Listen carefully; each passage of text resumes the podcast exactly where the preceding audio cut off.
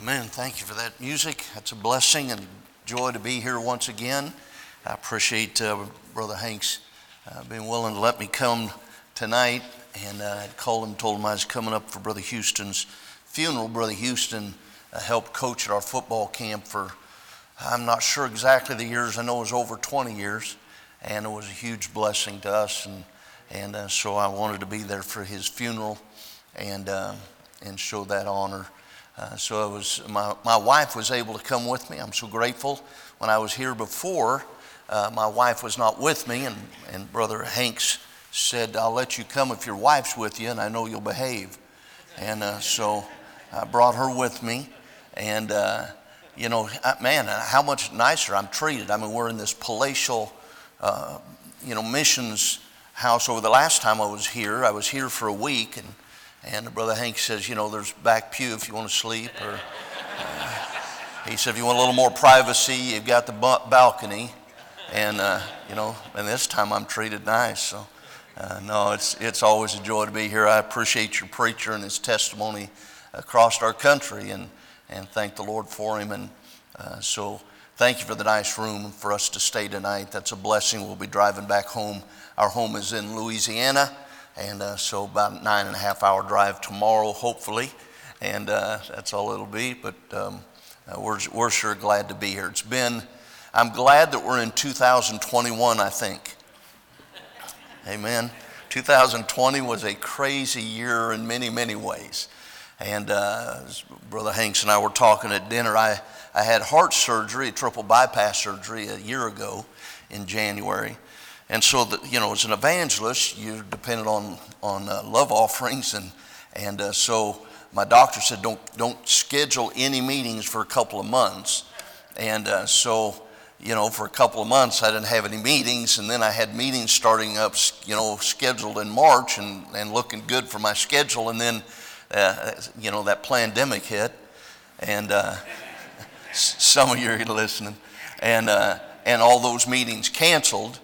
So, Brother Hanks, really, I've been 42 years full-time ministry, and from this, the first time in my life, from January to first part of June, I believe it was, I preached two services the whole time, and I want to tell you how faithful the Lord was. He took such good care of us, and honestly, we, as you could tell, I didn't miss a meal, and we had our bills never got paid late, and God just amazingly took care of us, and we know He does that, but it's always amazing to me still when He does. Amen.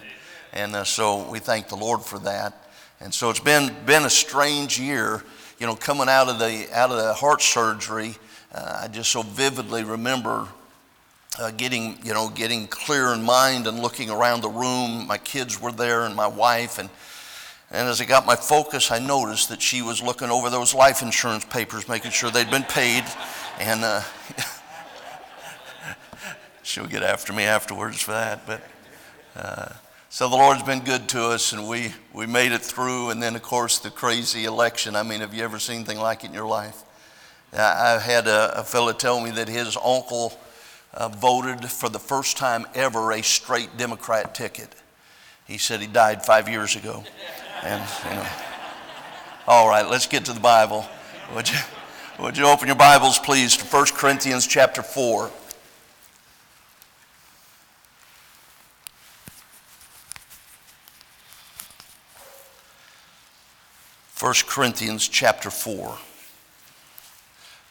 Brother Hanks, I don't know what your custom is to usually stand when we read Scripture. It's up. Okay, well, you could just stay seated. Just don't fall asleep on me, okay? 1 Corinthians chapter 4. Notice what it says in verse 1. Let a man so account of us as of the ministers of Christ and stewards of the mysteries of God. I love the Apostle Paul. You know, he never made a big deal about himself. And Paul says, you know, just realize all we are is ministers. We're all just servants. You know, there's no big shots in God's economy. We all just get the privilege to serve Him. And Paul said we're just ministers of Christ and stewards of the mysteries of God. A steward is somebody that's not an owner. They just manage what they've been given responsibility over. One of the greatest times you'll ever come to in your Christian life is when you realize you're not an owner. Nothing's ours. Everything is His. And we're just given responsibility to care for it and to manage it, to be a good steward. And it says in verse 2, moreover, it is required in stewards that a man be found faithful. Faithful. In Proverbs 20 and verse 6, it says, a faithful man, who can find? Faithful. The longer I serve the Lord, the more I'm so grateful for folks that are just faithful. Just staying by it. Still carrying their King James Bible. Still going soul winning. Still having standards. Just living right. Just faithful. Not changing with the times. Just faithful. Where they need to be when God wants them there. Serving as God wants them to serve. Just faithful. I had the privilege a number of years ago, I don't remember how many years ago now it was, but I preached a Thursday morning slot at Revival Fires Conference in Illinois. But I remember I was there for the whole week, and that Monday night, there was an evangelist that preached. He was 90 years old. I'd never heard him preach in my life, but man, he blessed my heart.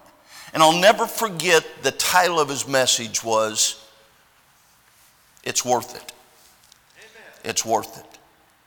Tonight, I want to preach on, is it worth it? Is it worth it to be faithful?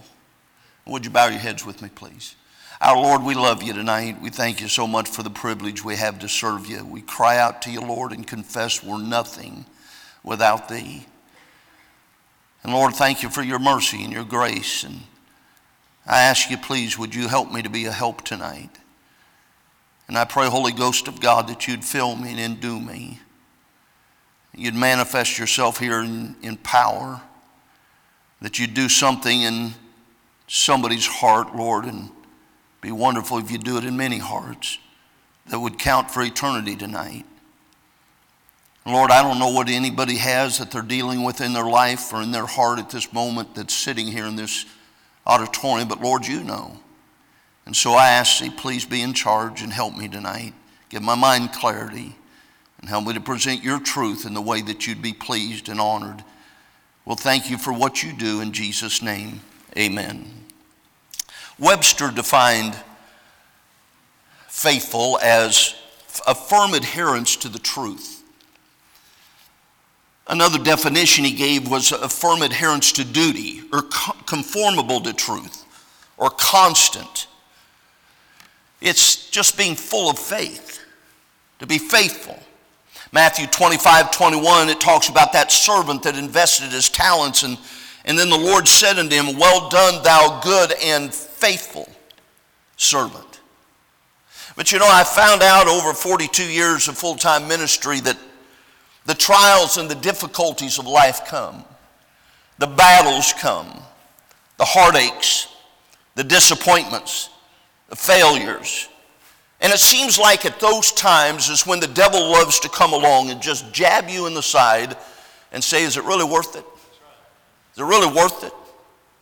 I mean, you bring a child home from the hospital when they're born and you put them in that little bassinet and you fall on your knees and you say, dear God, please, Lord, please, as soon as they're able to understand, bring them to salvation. And Lord, protect them that they don't get involved in all the trash of this world and get wounded and all the corruption that's out there and all the, man, you beg God. And then you sacrifice and you send them to Christian school or you homeschool them. You send them to camps and you bring them to youth conferences and all of that. And then when they get old enough, they start making their own decisions, and they make a decision that you never thought they'd make. And your heart is broken, and the old devil comes and says, really, is it worth it? Is it worth it to be faithful? I mean, you've tried to stand, you've tried to sacrifice. Is it really worth it? I remember when I was called to preach, my dad was a preacher, But during my teenage years, my dad was out of the ministry. He went through some difficulties and health difficulties. Actually, a doctor told my dad he better get out of the ministry or he was going to die. My dad was out of the ministry during my teenage years, and we still went to church. Dad taught a Sunday school class, but I remember I was struggling as a teenager trying to decide what I was going to do with my life, and God really worked in my heart and broke my heart, and I surrendered to the Lord and said, Lord, whatever you want me to do, I want you to be in charge from here on. I was 15 years of age, and it was just shortly after that I went to a camp, and at a teen camp, there was an older man of God who was in his 80s, and he preached. And I remember thinking to myself as a teenager, what's this old geezer preaching to us young kids for? But man, he preached, he was fired up. And he preached with power and with passion. And I'll never forget, he preached on being a soldier in the army of Christ. And he said, we need some more frontline soldiers. And boy, my old heart started pounding like it did when I was under conviction about getting saved. And I remember walking down the aisle, and my pastor at that time, and I'm weeping, and he said, Tim, what's going on? I said, I believe God's called me to preach. I want to surrender to what he wants me to do. And I surrendered to preach. Man, I couldn't wait to get home and tell my dad the decision I made. And when I got home, I said, Dad, I made a life-changing decision at camp. And he said, really, tell me about it. And I said, well, I believe God's called me to preach. I surrendered to be a preacher. And I'll never forget, I wanted him to be excited. And he tried his best to talk me out of it. And I was so disheartened by it. But I knew what God had done in my heart. And later on I understood, and he said to me, son, all I ever wanted all my life is for you to do the will of God. But I knew if I could talk you out of it, the devil would talk you out of it down the road. And now I understand. Absolutely. And those trials and difficulties and challenges come along in life. The old devil loves to just jab you and say, really, is it worth it? You know, to Demas, evidently, it wasn't worth it. And Paul needed him greatly, and Demas forsook him, having loved this present world.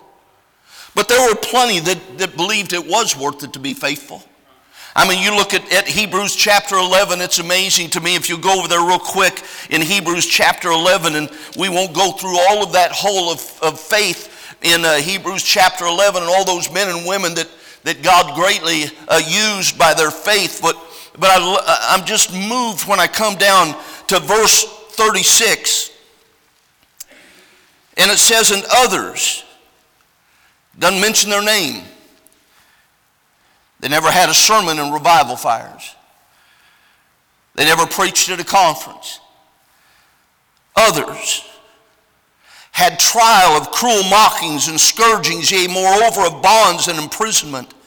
They were stoned, they were sawn asunder, they were tempted, they were slain with the sword. They wandered about in sheepskins and goatskins, being destitute, afflicted, tormented, of whom the world was not worthy. They wandered in deserts and in mountains and in dens and caves of the earth. And these all, having obtained a good report through faith, received not the promise. That bothered me when I first didn't really comprehend it, but I thought, man, these people that went through great trials and they were persecuted for the Lord and many martyred for the cause of Christ, and they say they didn't receive the promise. That is, God didn't deliver them from that suffering. But you know, of course he delivered them, taking them to heaven. Amen, he got out of the suffering then. But you know, they just believed it was worth it to be faithful. I want to tell you something. We look at what's going on in our country today, and there's all kinds of Christians getting worried and discouraged, and man, what are we going to do? Listen, I will tell you what, God's still God, and he's still worth serving. And regardless of what takes place, maybe it'll be that God lets some Americans get martyred. We've been spoiled a lot of years. But you know, if you look over the history of Christianity, you'll see that the great majority of believers lived under oppressive regimes. And these thought it was worth it to be faithful. Those apostles thought it was worth it to be faithful. Each one of them died the death of a martyr. Matthew was slain with a sword. Mark was dragged to death in Alexandria. Luke was hung from an olive tree in Greece, and they say he continued to preach as long as he had breath. John was boiled and then banished. Peter was crucified upside down outside of Rome. James the Greater was beheaded in Jerusalem. James the Less was thrown from a pinnacle of the temple, and he lay dying and still preaching. Bartholomew was filleted alive and preached till he had no breath. Andrew was crucified and kept pushing and pulling up to preach. Jude was shot through with arrows, and Barnabas was stoned at Thessalonica, and Thomas was run through with a lance in East Indies, and Matthias was stoned and then beheaded, and Paul was beheaded by Nero. But my dear friend, for some reason they thought it was worth it to be faithful. Is it worth it to be faithful? Well, let me give you a few quick reasons why it's worth it. Number one, there's always sufficient grace. There's always sufficient grace. You see, being faithful is a choice. It doesn't take special intellect, a special gift. Anyone can be faithful who's saved if they choose to be faithful. Look at 2 Corinthians chapter 9.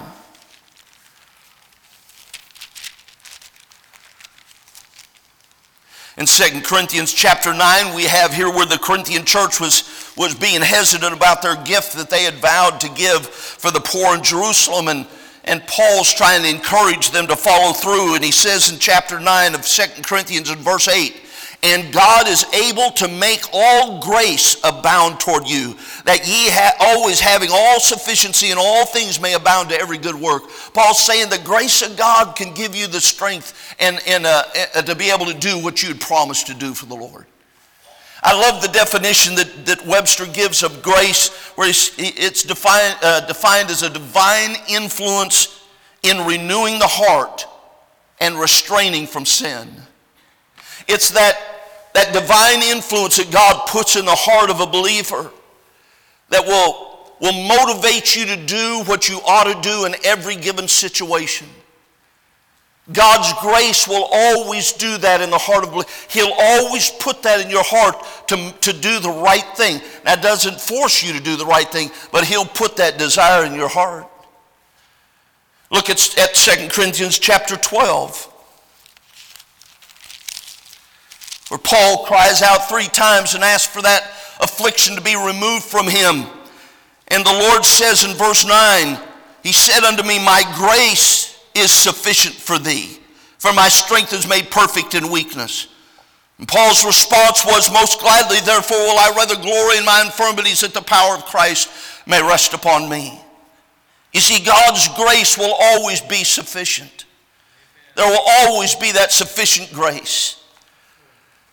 See, God will always supply that grace that's needed, no matter what you're dealing with. But I want to tell you, dear Christian, please don't miss this. That doesn't mean you'll always receive that grace. You see, you can't receive grace from a posture of pride. The Bible says that God gives grace to the humble, and He resists the proud. And you see, as long as we're shaking our fist in God's face and saying, "This isn't fair, and you're not treating me right," and, you know, the charismatics, they're, you know, "God, you heal me, I demand you to," you don't demand God to do anything. Paul's response was, "Most gladly, therefore, will I rather glory in my infirmity, that the power of Christ may rest upon me." God, you know what's best. Your grace is sufficient. Never too much, never too little. Never too soon, never too late. Sufficient grace. And I'm telling you, no matter what a Christian goes through, God will always provide sufficient grace for you to be faithful. But you have to choose to respond to that divine influence God puts in your heart. At the loss of a loved one, that's not the time to throw in the towel. At the attack of critics in your life, that's not the time to quit. The disappointments and heartaches come in life. That's not the time to quit serving God. That's the time to run and get your grace bucket filled up.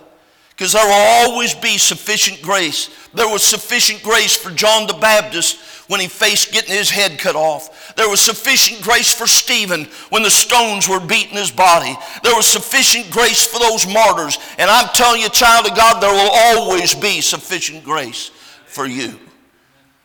Is it worth it to be faithful? Yes, because we'll always have sufficient grace available. Number two, is it worth it to be faithful? Yes, because we have a sovereign God. We have a sovereign God. Don't let the sovereignty of God scare you. The hyper-Calvinists have ruined the thought about the sovereignty of God. I'm telling you, we have a God that's all-powerful, and nothing has caught him by surprise. Can I tell you, as much as it hurts for me to say it, God's not surprised that Nancy Pelosi's running the country. I mean, is in Speaker of the House. None of this has caught God by surprise. And God is a sovereign God. He's faithful always to a perfect plan. Look at 1 Corinthians chapter 10 and verse 13.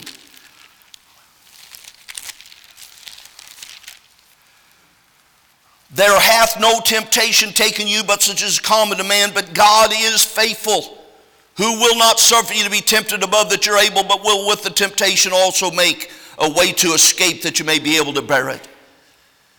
God is faithful. He's a sovereign God.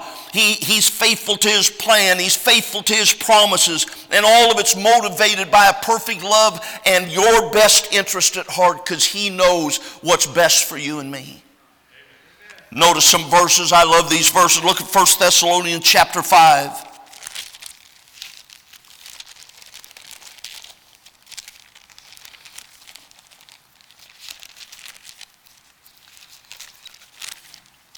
Matthew, Mark, Luke, 1 Thessalonians chapter 5. Good, two of you are still awake. It's wonderful.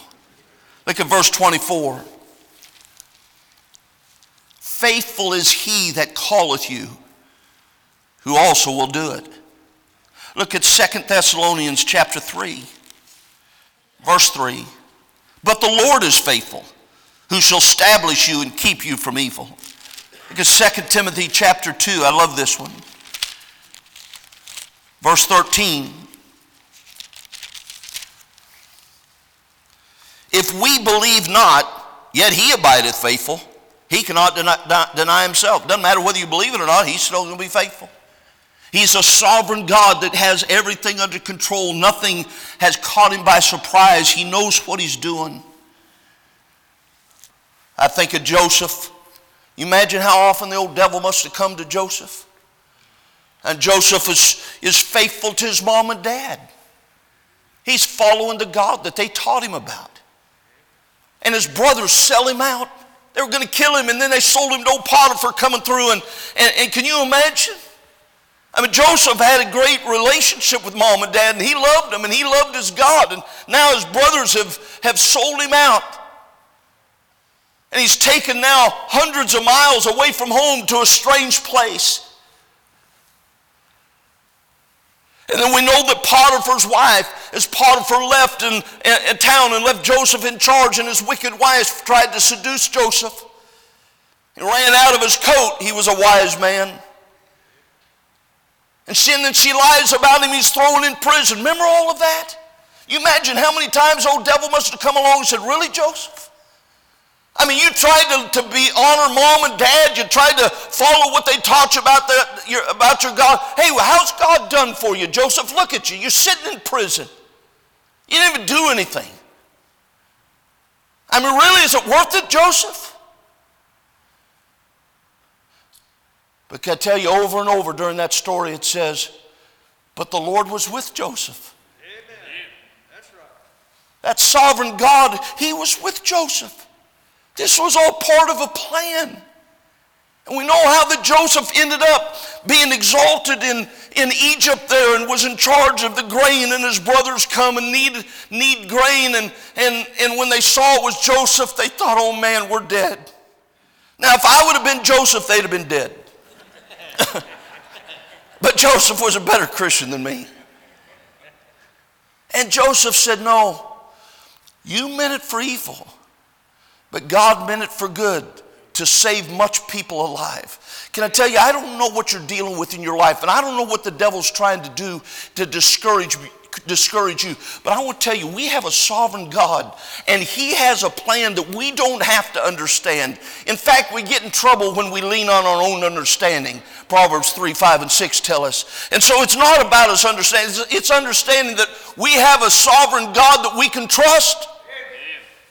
And He's got a plan in all of it, and we don't know the outcome, but He does. Romans 8:28 still in the book, isn't it? But we know that all things work together for good. God's got it all weaved together. He knows what we don't know. Is it worth it to be faithful? Amen. Yeah, it's worth it because we have always sufficient grace available. We have a sovereign God we can trust. And then thirdly, there's always a sure gain down the road. A sure gain. Look at Proverbs 28, verse 20.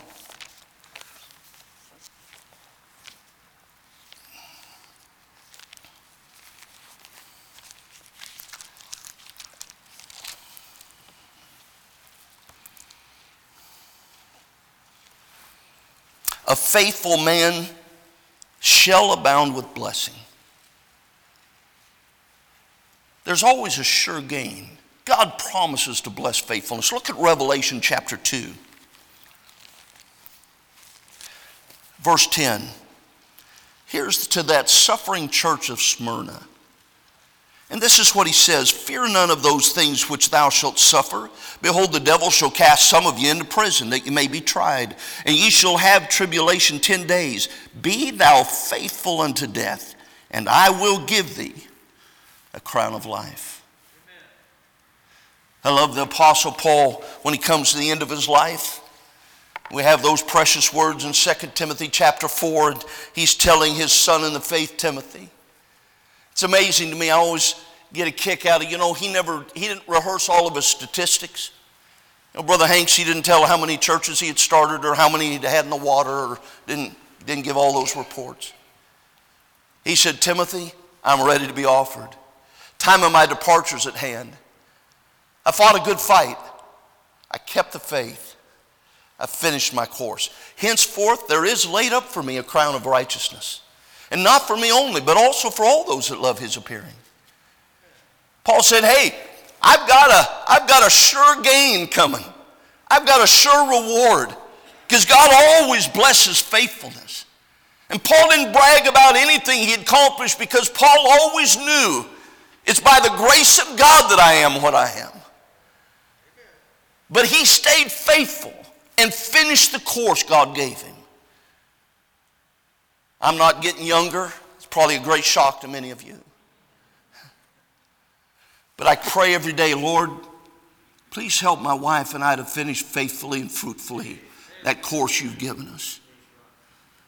You see, there's a sure gain ahead.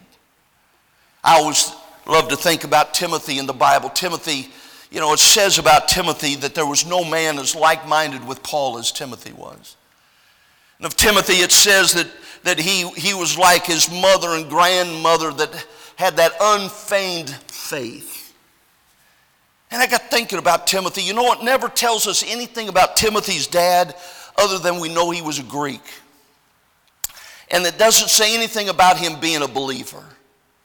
And I'm just speculating a little bit, but I would think if his dad would have been a believer and would have had any influence for Timothy about God, there would probably have been a mention of that. It only mentions his mother and grandmother. And I can just picture in that day, for a Jewish lady, Timothy's mother, to follow after Jesus Christ, well, they'd pay a price. It wasn't popular. It wasn't popular with the other Jews. It wasn't popular in that society. It wasn't popular if she had an unsaved husband. And I wonder if there wasn't many a time that she was raising Timothy and teaching him the scriptures, that her husband would give her a hard time about that and would say, "Come on, man, what are you, You're going to turn this boy out to be some kind of fanatic or something? I mean, come on. You don't need to be taking him to church, and you don't need to be teaching him all this Bible stuff. You don't need to send him to those camps, and we can't afford all that stuff. And you know how many times it must have been the old devil came along to Timothy's mother and said, "Is it worth it? Is it really worth it?" But you come to the end of the line, and Timothy's mother says, "Oh, yeah. Yeah, it was worth it. Look at my boys pastoring a church over there in Ephesus." There's a sure gain to faithfulness. I was preaching a number of years ago in Frederick, Maryland, and it's close to Washington, D.C., not far. The pastor's wife, in fact, worked at, I think it was the transportation department there in Washington, D.C. And good preacher and a downtown church. And I remember when I first was there, and preacher took me down and showed me the building, and pretty little building, but hardly any room, hardly any place to park. And he said, "Now, Brother Booth," he said, we probably have about 30, 35 people on Sunday morning." And I said, "That's fine, preacher. It doesn't matter to me. I just preach to whoever shows up." And he said, "Well," he said, "at the same time we have that service going, we have a Spanish ministry that meets downstairs, and we have another, 40 or 50 of the Spanish ministry." I said, "That's wonderful, preacher." And he said, "But we need you to kind of watch the time on Sunday morning, because as soon as we're done, we have a Burmese church, and there's about 100 of them." I said, "A what?" He said, "A Burmese church." I said, "Where'd they come from?" He said, "Burma." Don't have to be smart to be an evangelist, just willing. I said, "No, I get that, preacher, but I mean, how'd they end up in Frederick, Maryland, 100 of them?" Well, he said, "Brother Booth," he said, "I was in my office one day. I was doing some work, and he said, a knock came on my office door, and I said, 'It's open, come on in.' He said, a sharp-dressed young man walked in and introduced himself, and he said, 'Pastor,' he said, 'I'm so-and-so. We just moved here from Burma.' And he said, 'There's about 100 of us that moved here,' and he said, 'We're Baptist. And we love the Lord, and we have convictions, and we believe that book.' And he said, 'We're looking for a place.' He said, Pastor, I don't want to in any way cause you any trouble or undermine you, but he said, we're looking for a pastor that we could work under." He said, "Now, a lot of our older people don't understand English real well, and I really need to be able to preach to them, but I promise you, preacher, we won't cause you any trouble, and whatever you see we need to do, we'll submit ourselves to you." And so the preacher began to ask them questions about their doctrine. Man, they were right on target every step. And he said, "Brother Booth," I looked at that guy and I said, How is it that you folks have your doctrine right, you're saved? I mean, how does this happen?" He said, "Well, preacher, you might have heard of this American missionary years ago. He was a Baptist. His name was Adoniram Judson. He said, 'You see, we're descendants of his converts.'" Man, I'm going to tell you, when he told me that, I almost turned Babdicostal. You read the biography of Adoniram Judson. Adoniram Judson wasn't even planning on going there, and there was a shipwreck. He was going to be a missionary. I don't remember where now, but there was a shipwreck. He ended up there. He couldn't understand their language for almost 7 years before he had his first convert. You know how the old devil must have come along and said, "Really? What kind of support letter are you going to send to your supporting churches? We have no converts yet. Don't understand the language yet." For 7 years, don't you know the devil come and said, "Is it worth it? I mean, what are you doing? You've got your family over here. You're missing your family gatherings at home. You're not there for the Christmas celebrations and the birthdays. What are you doing? I mean, really, is it worth it?" For 7 years, they put him in prison thinking that he was a part of the civil uprising, and while he was in prison, his wife would have to slip notes under his prison door to try to encourage him. And Over time, she died. His children died. He buried them all in Burmese sod. Is it worth it to be faithful? Now, all these years later, this man tells the preacher, about 90% of the state that we came from are born-again believers. Amen. But our central government has become so oppressive, they've given us freedom to move. And so we came to Frederick, Maryland. I'm just telling you, when you're faithful, there's a sure gain ahead. There's a sure gain ahead. I was preaching about this in Mesquite, Texas. Brother Bob Ross was the pastor there at the time, and I was sitting on the platform, and I noticed a man and his wife sitting off to the right side, and you know, just something about a preacher. Sometimes you could just say, that guy must be a preacher. You know, I don't know if we're extra ugly or what it is, but somehow you just kind of spot it. And I said, that couple over that guy looks like a preacher. Brother Ross said, oh yeah, he is a preacher. I'll tell you about it a little bit after the service. I'll tell you his story. I preached, gave the invitation, and I preached about being faithful. Altar was full, and I went to the back waiting, and Brother Ross made some announcements, and then they had some baptism, and he had Brother Matthews baptized, and he came back, and he's standing with me while the baptism was going on. And he tells me the story. He said, that's Brother Kreitz from West Virginia. He's an independent Baptist pastor, and he said he and a buddy of his, another preacher, they'd get together every once in a while for their health. They would ride bikes through those West Virginia mountains and haulers. And he said one day they were riding their bike, and his buddy got down the road a little bit further ahead of him, and he didn't negotiate a curve right, and he went off the side of the mountain. His buddy, finally, after a while, he stopped and waited for him and waited for him and waited for him, and he didn't come, and he got worried, and he backtracked trying to look for him, and it took about 2 hours before he found him. And he was all busted up real bad, and they called a life flight to fly him to hospital. He had a lot of different fractures and that kind of thing, but the main injury was a brain injury. And after a period of time, the doctor said, we've done everything we know to do. There's really nothing else we know to do. And they sent him home. His balance was real bad. He had to have his wife hold on to him as he tried to walk. And his words were real slurred. They came there to Mesquite, Texas, because somebody told them that there was an article that came out in a health magazine about a new procedure that a neurosurgeon was doing on that type of a brain injury. His wife had called and talked, and they approved him to come and have an appointment with that surgeon. And so they were there that weekend. I preached, was done. Brother Ross and I were standing at the back, and they had prayer to dismiss, and everybody comes out shaking hands and all, and there's still a few folks in the foyer, and the rest are already getting out to their cars. And the last ones to come out was Brother Kreitz and his wife. And he's walking about this pace.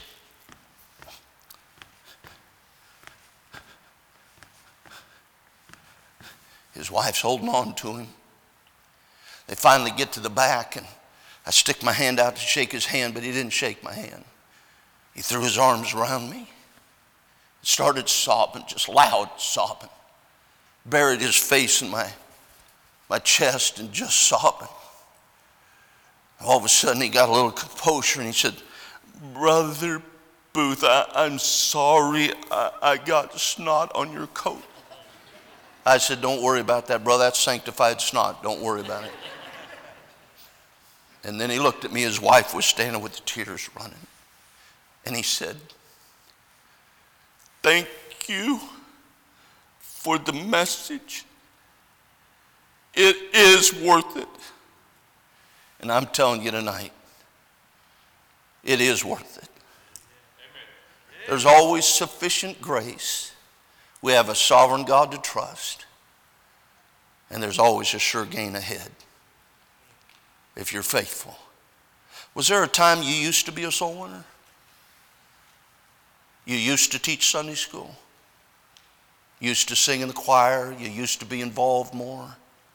Was there a time that your heart was more fired up about doing something for God? And somewhere along life's journey, the trials and distractions came, and the old devil said, really? Is it worth it? Maybe some of us ought to come to an altar and say, Lord, the heart's grown a little cold lately. I need to get back on the firing line. The mess our country is in is not the fault of the government. If my people, called by my name, it's not time to lay down. It's time for us to gear up. One day we're going to stand before him. I'm going to tell you, it'll be worth it to have been faithful. Would you bow your heads in prayer, please?